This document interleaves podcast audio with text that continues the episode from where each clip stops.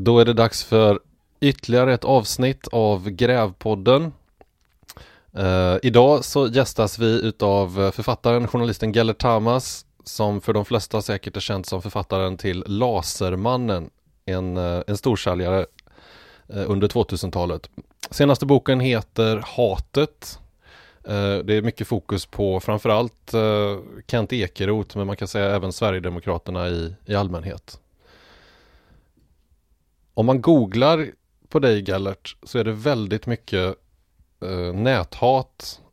Dels kring senaste boken, men framförallt kring de apatiska, alltså dina reportage om de apatiska flyktingbarnen. Och jag tänkte börja med att fråga dig, hur hanterar du näthatet? För det har ju pågått under ganska lång tid. Nej, men det är ju bland annat det som jag tar upp i den här boken. Det svenska hatet, om vi ska ha hela titeln. Och den handlar ju... Det är någon sorts exposé över Sverige de senaste 25 åren. Där jag tar upp både Sverigedemokraterna som du nämnde, men jag tar också upp det militanta islamistiska våldet. Där de här två rörelserna utmålar varandra som fiender, men egentligen är varandras mörka speglar. Den ena behöver den andra för sina framgångar och utnyttjar den andra för sina framgångar.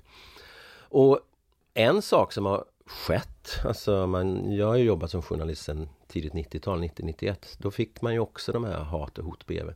Men via nätet så ser det ju ut på ett helt annat sätt. Och på något sätt så är det just den här situationen som jag åker ut för också. Så ständiga påhopp, misstänkliggöranden. Det är det som är ett av de stora problemen idag. Det är just därför jag skrev också, en av huvudanledningarna till att jag skrev den här boken.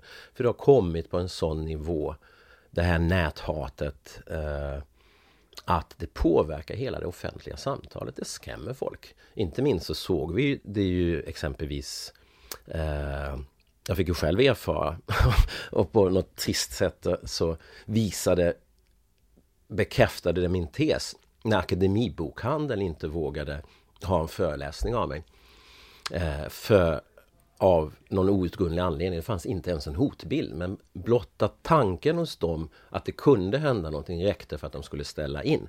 Och där ser man hur det här hotet påverkar, så att vi internaliserar rädslan och det påverkar hela det offentliga samtalet, och det är en av vår tids stora utmaningar. Hur påverkar det dig då? Alltså på ett personligt plan, jag vet inte, jag brukar försöka att inte läsa det här. Sen några gånger i början, så innan jag riktigt fattade vad det handlade om, så har vi både jag och mitt bokförlag försökt besvara det här, men det går liksom inte. Du kan inte vinna över det här näthatet. Du kan inte... Det är trist alltså. Det är verkligen medvetet, och det är genomarbetat, och det handlar om att så misstanka mot allt och alla som inte delar din politiska åskådning. Och vi ser nästan allt det här hatet kommer ju från den nationella högern. Och det jag försöker att inte låta mig påverkas av det. Det är jätteviktigt. Alltså har man den tillfredsställelsen, tänker jag inte igenom att låta mig påverkas. Och sen läste jag faktiskt igår, det var lite roligt, ett citat av Churchill. Han får ofta till det, så han sa någonting sin. Okej, du har fiender, du har folk som tycker illa om dig. Perfekt, det visar att du har någonting som du har stått upp för i ditt liv. Så jag får ta det som en hedersbetygelse. Du är ju en fristående skribent så tillvida att du skriver för ett bokförlag, du publiceras på Aftonbladet Kultur och du har gjort grejer för SVT. Hur är det att vara så pass fristående och inte då ändå tillhöra till exempel public service eller någon av de stora tidningarna direkt och hantera det näthatet? Har du liksom ett nätverk omkring dig? För att det är väldigt vanligt nu att journalister ska ha hemlig adress och så vidare och få de här näthatet. Men då har man ju ofta en uppbackning också från företaget. Hur gör du som mer fristående där? Nej, alltså det där är också väldigt intressant. Det där har ju flera för- och nackdelar. Jag har ju skrivit för exempelvis Dagens Nyheter också i 20-25 år. Det är väldigt bra att ha en hand att hålla i när det blåser. Som exempelvis det här svenska hatet publicerades ju först som ett så kallat long read på Aftonbladet. Och då är det väldigt skönt att jobba gentemot några som är så professionella, varnar vi just den här situationen situationen ska uppstå med hot och hat. De har ju en säkerhetsavdelning, vi har ju suttit och haft samtal. Och det kan jag sakna som ensam frilans. Och jag tror att alla vi som är ensamma och fristående, det är klart att det finns en poäng, en styrka i det också, men det är också utsatt, precis som du påpekar. Och man kan känna sig ganska ensam när man inte har en stor redaktion i ryggen som journalist. Och det man får göra är väl prata med kollegor och vänner och försöka utbyta erfarenheter och kanske ringa till någon av de tidningar man jobbar med mer regelbundet eller ett förlag och bara bolla saker. Det brukar de vara öppna för om man känner oro. Samtidigt så ska man också lägga till att det är en väldig skillnad mellan det här hatet, de här digitala stormtrupperna på nätet, och det är en väldigt, väldigt stort steg därifrån för att det de facto ska hända något. Och det får man väl också ta i beaktande, att det är två olika saker än så länge, men vi kommer nog att se det, och vi har sett exempel på det också tidigare i Sverige, där det verbala hatet och hoten övergår till fysiska hat och hot också. Och där hoppas jag verkligen att vi inte hamnar i någon större omfattning, men vi är inte där än i alla fall. Men det här blir väl, antar jag då, en del utav själva publiceringsplanen, att till exempel då, nu kommer din bok här, eller long read, då vet ju du om att nu kommer det bli ett jävla liv. Märker du att redaktörer och de som beställer dina alster, att de kan hantera det då? Att man inte istället väljer att kompromissa i publiceringar, eller att det blir som Akademibokhandeln då man stänger ner hela eventet? Nej, men det är just det som den viktiga frågan uppstår. I det här läget än så länge så har jag känt att jag har fått uppbackning varje gång. Jag har inte känt att de bokförlag, jag har ju bytt någon gång, att de har backat eller att någon tidning har backat. Men risken är att man börjar göra det. Och Akademibokhandeln var just, oberoende av att det råkar drabba mig, det hade inte spelat någon roll om det hade hänt med någon annan, men det visar att plötsligt så backar handeln. Vi har sett exempel tidigare på när kulturinstitutioner har backat. Men när bokhandeln backar, så påverkar det, eller riskerar det att påverka, även förlagen i nästa steg. Okej, vågar vi ut den här boken som handlar om någonting som vi vet att vi får nätmobben på oss, då kanske inte våra författare kommer ut, det kanske påverkar försäljningssiffrorna, vi kanske inte ska ge ut den här boken ändå. Den risken är ju påtaglig, och den risken finns också i media, att man backar. Jag har inte sett den, jag hoppas verkligen att vi inte hamnar där. Men det är därför det också är så jävla viktigt att vi diskuterar de här frågorna liksom grundläggande. Och där kan man ju också komma, det behöver vi inte ta nu, men en viktig diskussion är ju just hur vi juridiskt ska bemöta näthatet.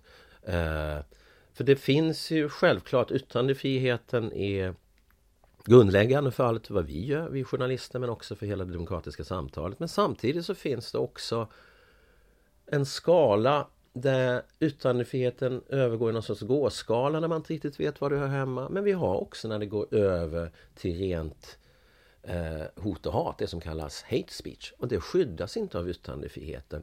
Och jag tror vi måste ha en vidare diskussion, var ska vi dra gränserna, hur ska rättssystemet upprätthålla det öppna samtalet? Och jag nämner i boken exempelvis, tar jag upp hur man gjort i Tyskland, och där har man ju en helt annan tradition och helt andra historiska erfarenheter. Förra sommaren så gick tysk polis in på ett 20-tal ställen, tror jag, runt om i Tyskland, och slog till mot ett antal hatsajter. Man tog med sig de ansvariga utgivare, man tog med sig de flesta har inte ansvariga utgivare, man tog med sig de som jobbade med sajterna, man beslagtog deras datorer, man tog deras mobiltelefoner, och man inledde en rättslig process mot flera av de här. Det omsatt i svenska förhållanden skulle innebära att polisen skulle gå in på Avpixlat och ta med sig Kent Ekeroth och ta hans dator och övriga redaktionsmedlemmars datorer och inleda rättsliga åtgärder mot dem. Jag ser inte att vi ska göra det, men det är otroligt intressant, och jag tror inte ens det är rätt kanske, men det är otroligt intressant att se hur olika länder reagerar olika på hate speech, och jag tycker att vi fortfarande saknar en övergripande diskussion om det här. Det tror jag är jätteviktigt att vi får till. Det är alltså Gellert Tamas som gästar Grävpodden idag. Just nu aktuell då med boken Det svenska hatet. En bok som jag har läst och recenserat för övrigt i Skop, vår medlemstidning. Jag kan vara ärlig och säga att jag gav den 3 av 5. Och jag gjorde väl som nästan alla andra recensenter jag fattat i efterhand, att man jämförde den med Lasermannen.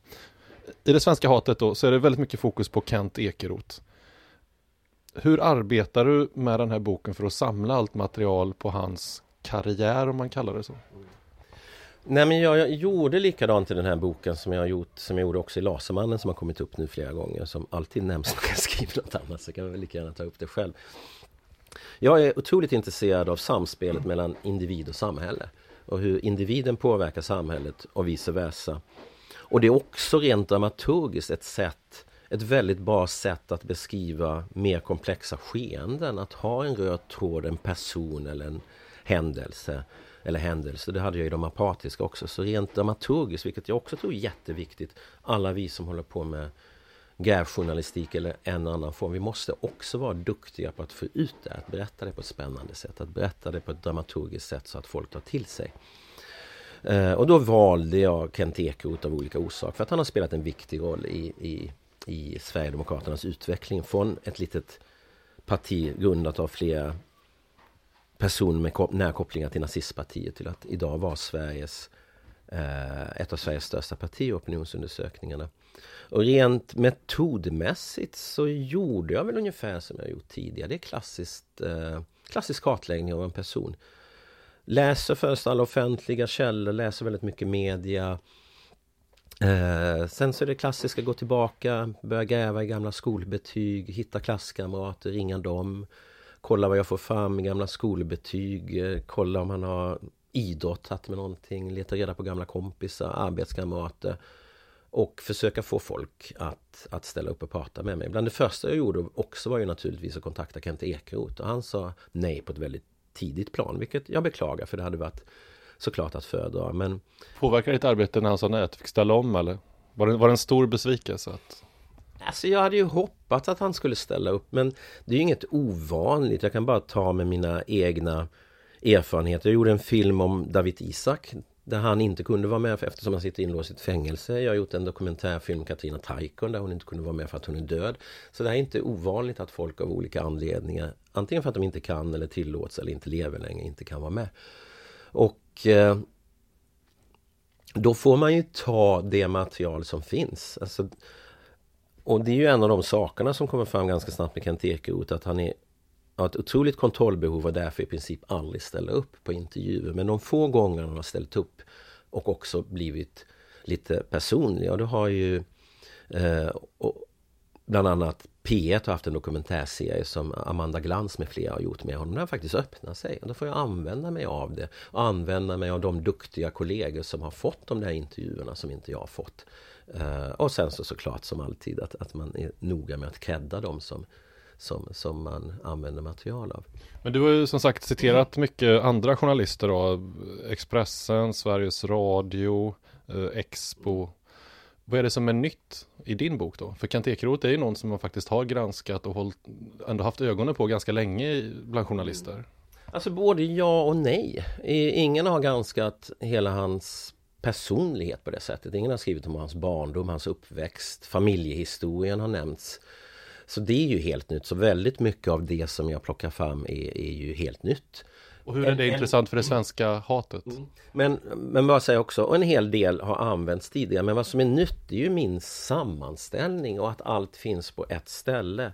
Och det kan jag slås av själv också. Jag går ju igenom, jag beskriver ju de senaste 25 åren i Sverige, och de senaste 10 åren som Kent Ekeroth och hans tvillingbror Ted har varit med i Sverigedemokraterna, så har de spelat en avgörande roll på olika sätt. Inte minst genom sin roll i Counter-Jihad-nätverket och hur de har byggt upp avpixlat, hur de har deltagit i partiets förvandling från ett antisemitiskt parti till ett antimuslimskt parti, för att hårdra det lite grann. Så därför blev de intressanta, men det som blev det nya, det är just det här, det tror jag också att vi glömmer ibland, och det kan jag själv slås av när jag jobbar med det. Okej, du har ett jättebra avslöjande i Expressen och ett jättebra avslöjande i Aftonbladet, och så har du ett i Sveriges Radio, men du har aldrig det här brevivandra. Det tar ett år mellan att samla material. Och lite grann så var det också både med Lasermannen och de apatiska. Att ge en helhetsbild och samla alla de här enstaka bilderna som vi har sett. skapa en helhet som ingen har gjort tidigare. Och det kan bli väldigt drabbande och det kan bli väldigt starkt. Och då kan vi också upptäcka linjer och sammanhang och samband som vi inte ser när vi läser de här enstaka artiklarna. Du skriver bland annat då i de delarna som man inte känner till sen tidigare, så träffar du gamla klasskamrater och hans lärare. Och där pratar de om att han dels antingen var lite utanför, lite mobbad, eller att han var en mobbare. Mm. Är det verkligen så intressant för att skildra det som Kent Ekeroth nu gör i den svenska riksdagen? Ja, jag tycker det. Och det är den metoden jag har använt i alla mina böcker. Det personliga är också det privata är också det politiska. Hur du agerar, hur du är som person påverkar såklart dig som politiker också. Att beskriva människan Trump, för att ta ett exempel nu som alla pratar om, är ju högst relevant för att förstå politikern Trump. Och det här är också en gammal tradition. Det här är egentligen en form av om man ska jämföra det med någonting med New Journalism, växte fram på 70-talet och sen har utvecklats. Men där man beskriver människor genom att dels beskriva han eller hon har sagt och gjort, och det gör jag också, men också hur han eller hon agerar. Och då blir det viktigt att se exempelvis som Jonna Ausonius, den här människan som mobbas, kallas för svarting, han får inte vara med och leka, hur det blir en drivkraft för honom. Och här ser vi inga andra liknelser i övrigt, men att försöka förstå Kent Ekeroth, och det är svårt att använda något annat ord än hat. Jag gillar inte det egentligen, men det är svårt. Det är så starka känslor han visar, inte minst i sina politiska tal och på sociala medier. Det här hatet, var kommer det ifrån? Och därmed tror jag att det är viktigt att se att men det här var tidvis en lite mobbad pojke som sen utvecklas till någon som mobbar själv, kanske som en reaktion på de upplevelserna. Att vara utanför, inte vara accepterad, inte känna sig älskad, bli slagen, utsatt. Så kan vi reagera på det. Jag menar att det är viktigt att beskriva både och. Om Kent Ekeroth nu skulle ångra sig med att han inte ställde upp, nu har han läst boken förstås och sett reaktioner. Om han skulle ställa upp på en intervju idag, och dessutom efter det som har hänt i Stureplansnatten, det åtalet som väntar honom, vad skulle du vilja fråga honom? Nej, men det är nog samma fråga jag hade velat ställa till honom från början. Vad är dina drivkrafter? Hur ser du på det här? Hur förklarar du det att du som kommer från en familj där på din mammas sida så hamnar hela din släkt eller stora delar av din släkt i Auschwitz gasugnar? Hur kan du gå med i ett parti där flera av grundarna har nära kopplingar direkt eller indirekt i nazistiska rörelser? Det är ett parti som bara några år innan du går med marscherar under hakosflaggor med uppsträckta högerarmar vrålande Sieg Heil. Det är den typen av frågor jag nog velat ställa till honom. Det här är alltså Gellert Tamas i Grävpodden, författare och journalist. En tidigare bok som du har skrivit är De apatiska. Jag tittade på din Facebook-sida till den här idag och tittade på webbsidan. Det är också en bok som väckte oerhört mycket hat och där du blev misstänkliggjord och hela det här fenomenet blev misstänkliggjort. En av de hårdaste och kanske mäktigaste kritikerna var Hanne Kjöller, Dagens Nyheter. Hur ser du på den debatten eller den följetongen idag? Alltså det där var ju ganska intressant, för där visade sig också att mycket av det som jag beskrev i boken återkom sen i diskussionen också. Jag beskriver ju i boken hur någon har hört någon som har påstått sig ha sett något barn fuska, bli förgiftat eller låtsas vara sjuk, hur det upphöjs till sanningar.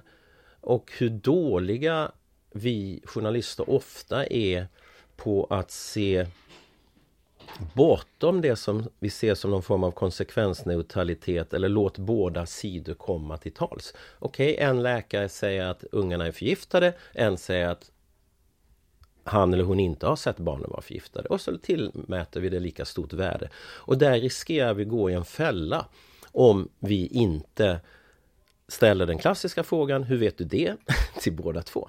Och där vi kanske framställer två sidor när det inte finns två sidor. Debatten efteråt var jätteintressant. Alltså, Jag tror det är viktigt att komma ihåg att boken faktiskt, jag har aldrig skrivit en bok som har fått så positivt gensvar i kritikerna. Den låg etta på DNs kritikerlista. Jag tror inte det fanns en negativ recension. Däremot så kom det våldsamma angrepp från flera av dem som hade spelat huvudrollerna i den här skandalen och deras vänner.